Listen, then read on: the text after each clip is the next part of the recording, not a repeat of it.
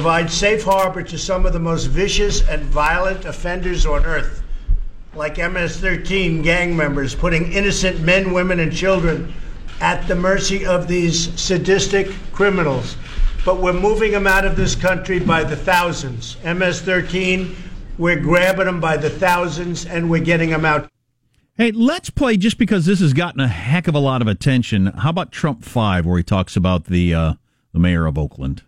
You talk about obstruction of justice. I would recommend that you look into obstruction of justice for the mayor of Oakland, California, Jeff.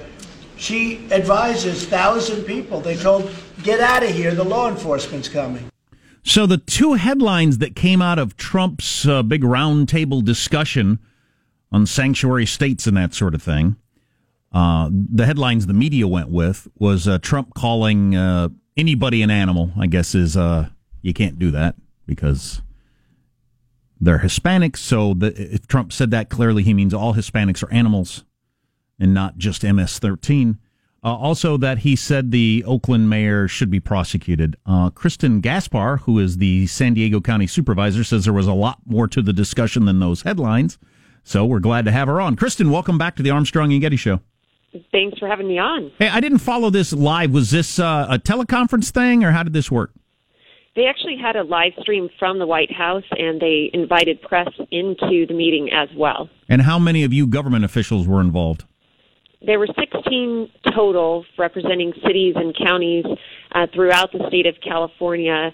In addition, we had our Secretary of Homeland Security, we had uh, Border Patrol Director, and then also uh, Jeff Sessions was seated right to my left. Oh, oh, wow, wow! Um, and California has become ground zero for this sanctuary state, sanctuary city thing for the whole country, as California often does. And uh, one way or another, this is going to get worked out and be the policy for the whole country, I would guess. What are your headlines out of the roundtable?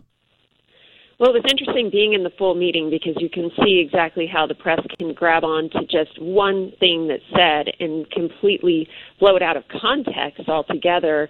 Uh, and what he was talking about with the Oakland mayor had to do with the obstruction of justice case that Los Alamitos is facing when the mayor there said that we won't follow the sanctuary law. And now they're faced with a lawsuit, I believe, filed by the ACLU because they will not follow the sanctuary law. So he was just drawing a parallel between the obstruction of justice that was happening in Oakland when that mayor said, hey, well, we won't follow these laws that they didn't like. We'll inform people about deportation orders and such. And so he was just trying to draw a parallel between the two. But when he brought up, well, let's let's Jeff Sessions, let's look into this. It really was like a very nonchalant comment in a larger context. So, and then also it was important to note that when he made the comment about animals uh, what he was describing were the horrific crimes that are committed by uh, these illegal immigrants that are released back out. We know that they're offenders, but under the new sanctuary laws, we can't inform ICE like we usually would. There would be a uh, detainment order on that individual. Now, our law enforcement can't report that, so they're released out, and there have been so many cases where there have been additional crimes all the way to murder, and uh, our hands are tied. We knew they were a problem. And so that's what he's describing. These aren't all innocent people that are being let go, that these are bad people committing bad crimes. Well, yeah, some of them are. And then you start with the fact that you're here illegally. So, you know. Um, well, so- I think that's where people are getting mixed up. They're thinking that the crime is coming across the border illegally, but they're not recognizing that sanctuary is protecting people who came across the border illegally. And additionally, they are committing crimes. That's who we're talking about. Right. Criminals. And they're getting protections that, that I wouldn't get as a U.S. citizen for, com- for committing the same crimes, which is just weird. Well, they're intentionally confusing the issue at this point because it's been made clear what we're talking about. Uh, but there's this thought that if we keep trying to tell people that this is a uh, discussion on immigration and uh, that people are just trying to go about their innocent lives right. in and throughout the country, then it makes it sound terrible that anyone would ever want California not to be a sanctuary. Right. Uh, who are the voices uh, sitting around the table that think this whole sanctuary thing is a good idea? Well, there certainly weren't any voices there yesterday. So nobody representing that that point of view, which I think is ridiculous, but nobody representing that point of view in the room at the time. No, in Okay. fact, this was what the president identified as the true leaders in an entire movement that's happening in the state of California. Just that pushback against our own governor who is making our cities less safe. And so the team of us are of the same mindset that enough is enough, that our governor is not good on crime, very weak on crime. In fact, we've been handed a whole variety of legislative changes that have wreaked havoc on our local communities. You know, we're facing AB 109, Prop 47, those early prison release laws that put people out of jail back on the streets. We were supposed to get this big check from Sacramento to manage it all. But that check never came. Funds slowly trickle in, and we've got a problem on our hands. So this is just one more thing that's added to just a consistent track record of our governor being weak on public safety. Well, California is its own animal, obviously, and then various uh, enclaves of California are certainly not like the rest of the United States. But God, I'll tell you, politically speaking, for the president, I think he wins on this issue all day long as a national issue. Of come on, what are we doing protecting these people? Well, and I think there's a lot of hope in the room yesterday that, I mean, some of these cities that were represented are very small cities who took this active step, but there's strength in numbers and we have a collective voice, and California is not lost. We just need to start standing up and, and not being afraid to speak our minds on some of these issues that have great impacts to our cities. So to sit around the table and to hear from all of the attendees who really are the leaders on this issue, the vocal champions, people who are willing to speak up, this is what needs to happen more often.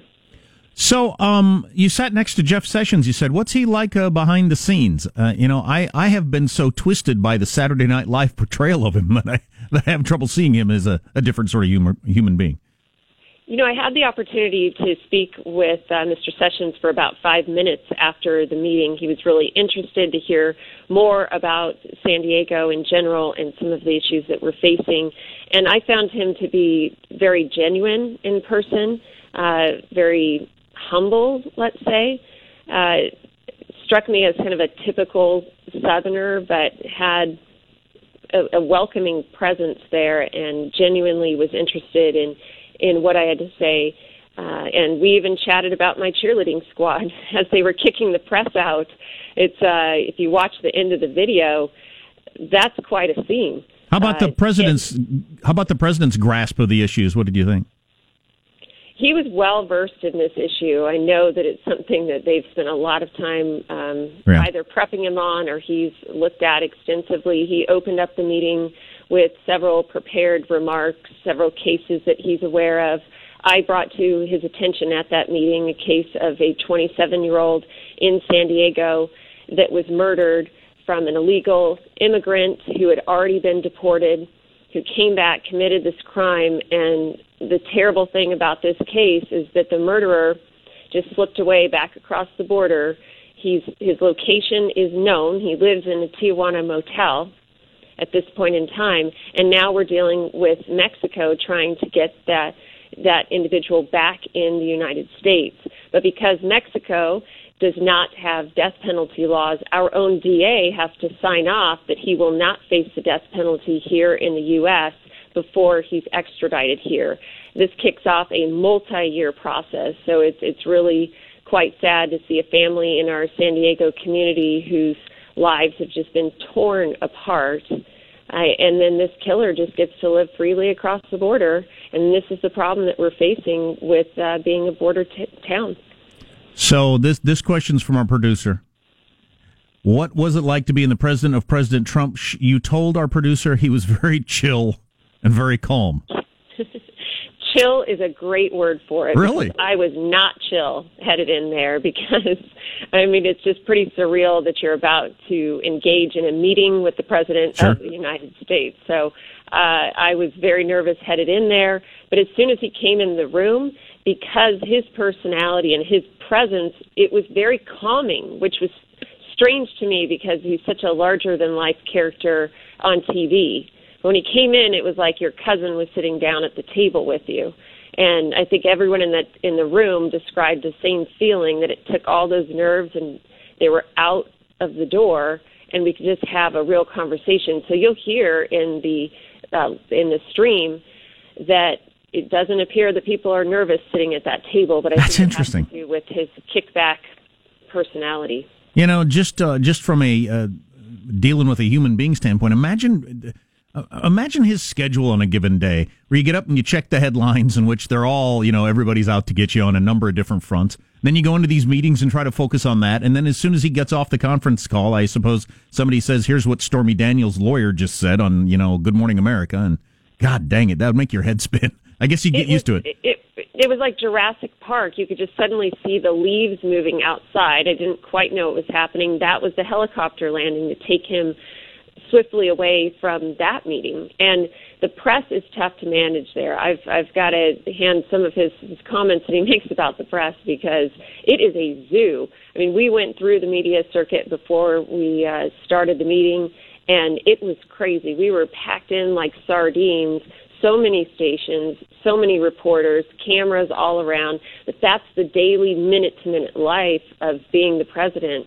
And that would be a tough schedule to manage. Yeah, no kidding. And it, it's just grown too much. Our idea that the president's in charge of fixing everything, um, you know, that's why all the, the press is there because the, people have this just view of the presidency that's, that's way out of step with what it was designed to be. But that's a different topic. Kristin Gaspar, who is the San Diego County Supervisor for District 3, appreciate you coming on today and uh, pretty interesting experience for you to get to be there and, and, uh, and discuss all that. Thanks a lot. Thank you. And as Joe and I have been saying, I mean, this is just, I know the law doesn't work this way. I just wish the Supreme Court could step in. Okay, we all know this is headed to the Supreme Court, the whole sanctuary city thing. Let's just get to it and settle it one way or another, and then we'll move on with our lives. Because we all know that that's where it's headed. Absolutely has to be. It seems insane to me, but we'll see what the Supreme Court has to say about it. How much money should you have saved by age 35? Kind of uh, dovetails with Marshall's story on how much money you have to be have to be rich, according to most people's opinion. So if you're in the age range of 35, or maybe you're significantly older than 35 and you don't have that amount, you might be horrified. How much money should you have saved by 35? We'll hit you with that, among other things, coming up. Still trying to track down what the president was tweeting about about an hour ago, where he says there was a a mole in the Trump campaign in, uh, implanted by the Obama people. And he says this could be bigger than Watergate. What's he talking about? We'll try to nail that down. Stay tuned to the Armstrong and Getty Show. Armstrong and Getty. The conscience of the nation.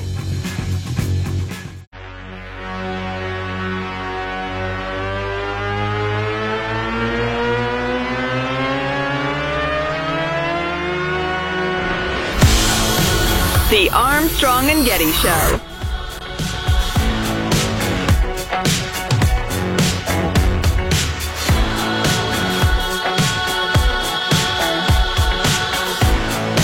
American Airlines has announced that beginning this July, passengers will not be allowed to bring emotional support hedgehogs, goats, or spiders on flights. Or as Southwest calls them, Group 2. Hilarious.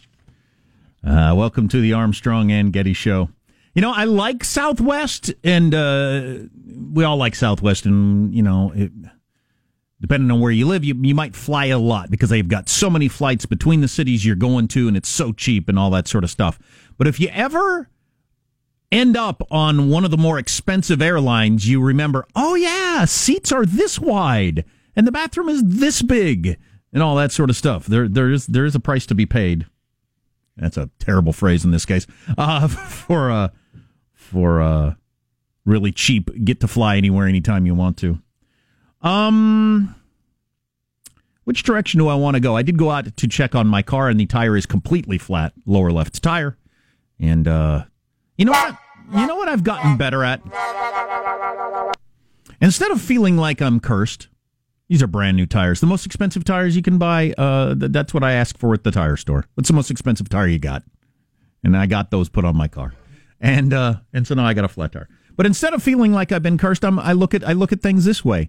God allowed me to get all the way to work before my tire went flat, which would have been a severe pain in the ass, especially since Joe's not here today. I could have I could have been on the freeway in rush hour traffic with 80 mile an hour traffic going by. I'm on the shoulder, but no, God allowed me to get all the way to work where I can take care of it, uh, you know, fairly comfortably. Yes, absolutely. I could have carried at least two or three segments on Game of Thrones set reports on what's going on in the filming of the final season. So we would have been fine, but I, your point remains the same, Jack. No, it's just it's a you know I don't know it's a d- d- diff- different perspective on things going wrong.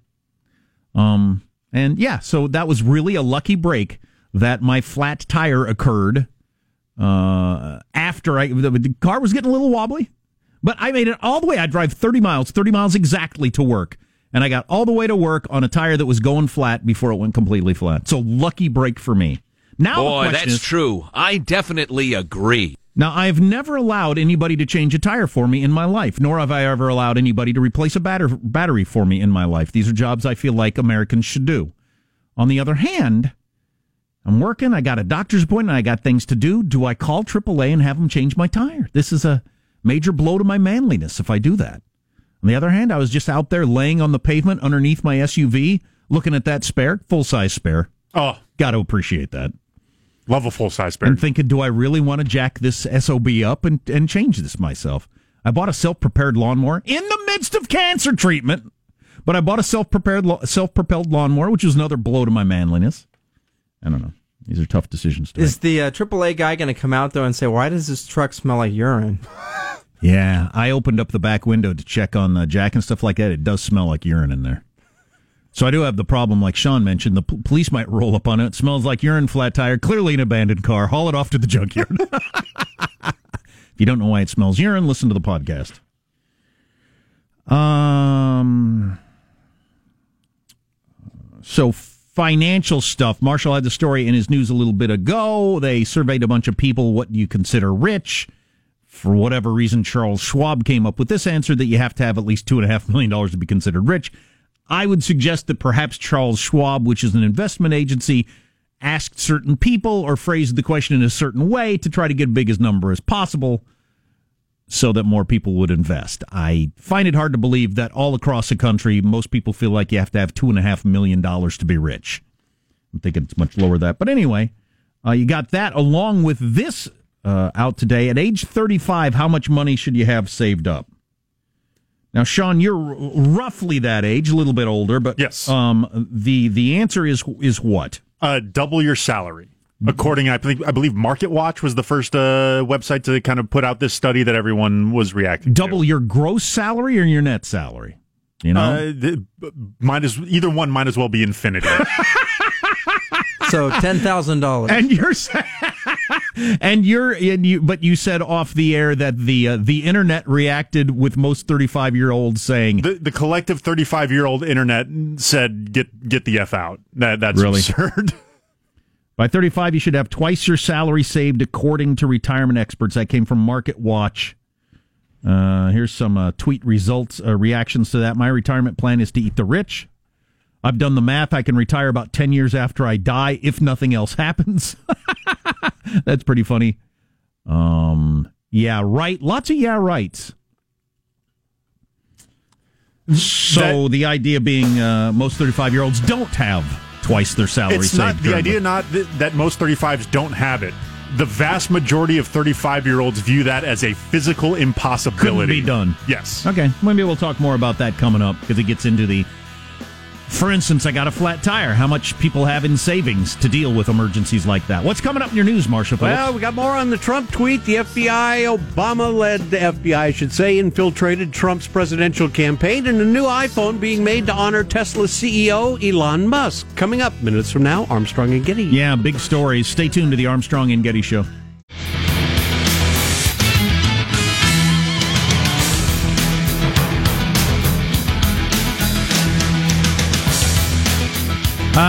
Um, so we had that story about by 35 you should have twice your salary in the bank saved up if you want to have any decent uh, life for the rest of your life. This texter said, "I'm in good shape. I don't make any money at all, so I'm fine." yeah very common yeah two times zero zero done Uh, maybe we'll get into some more of the numbers on that. That's a problem for society, whether you think it's uh, bad life management by 35 year olds or you think it's the oppressive capitalist system that we currently have. Either way, if people end up at the end of their lives with no money, it's going to, uh, it's well, it's going to be a thing.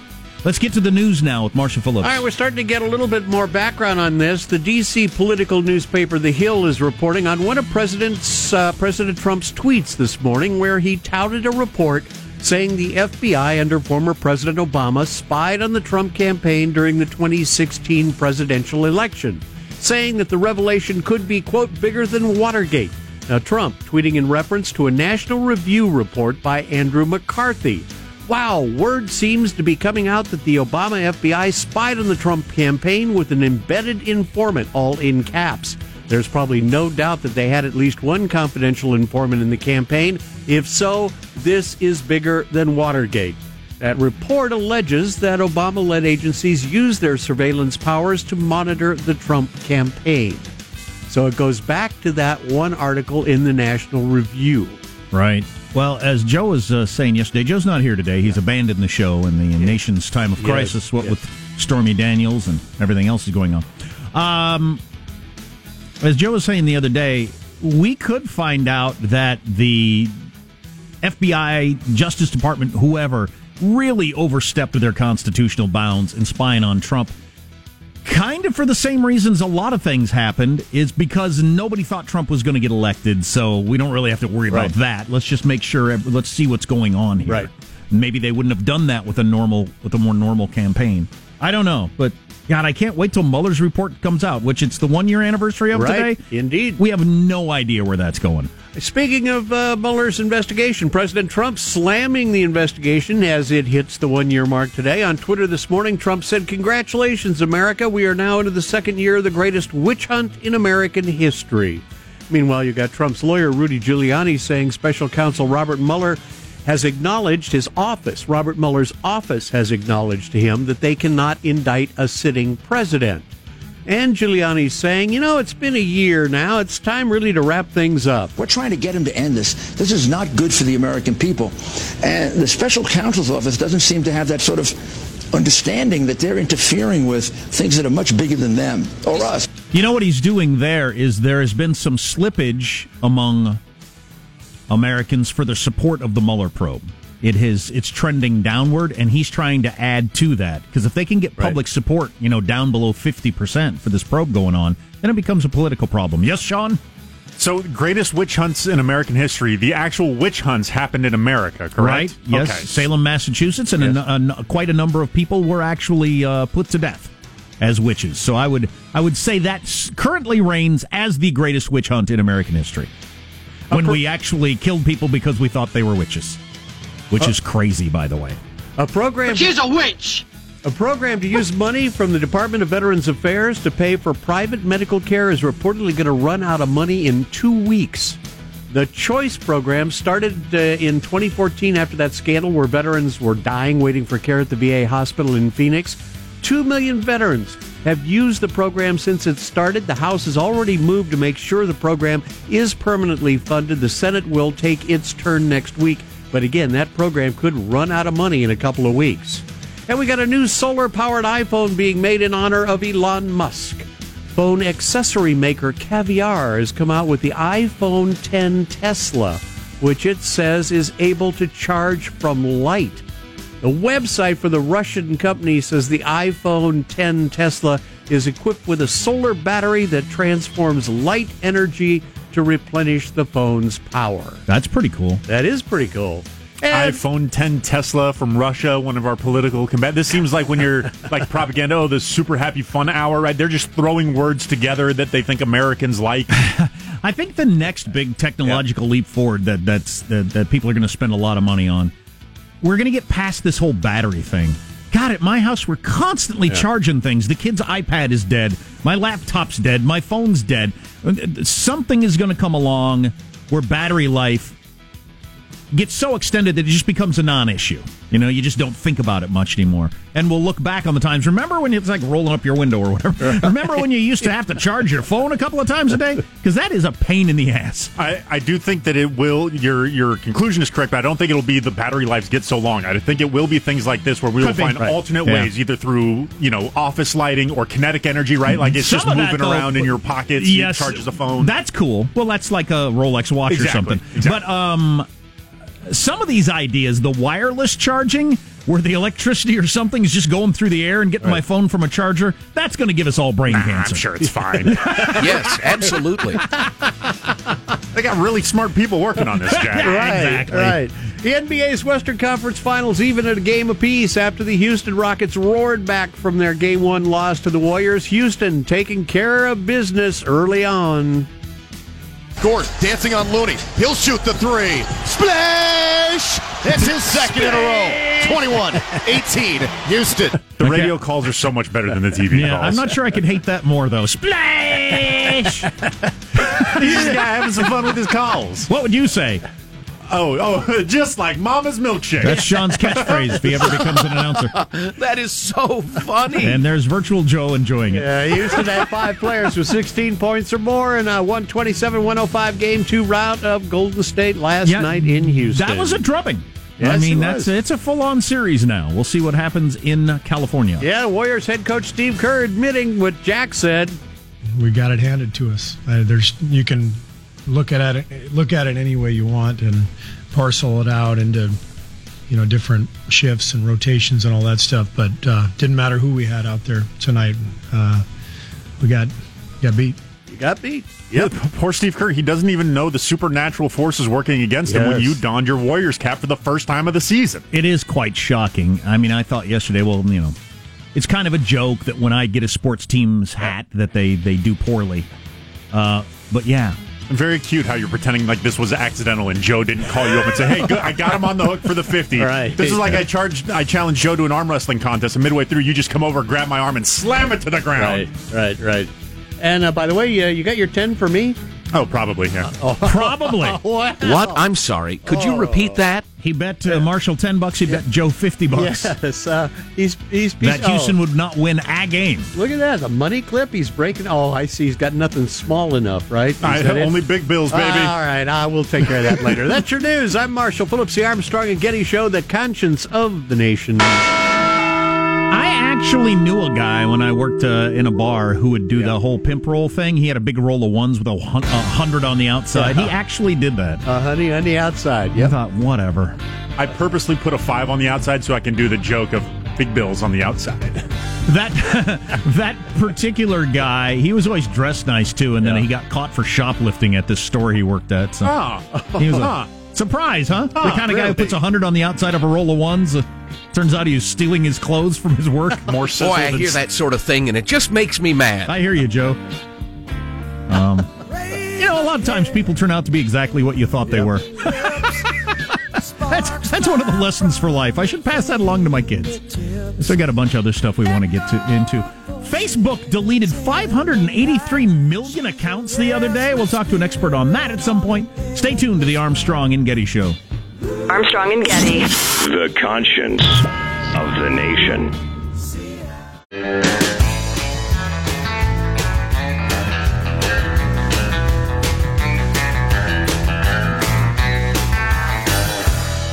The Armstrong and Getty Show.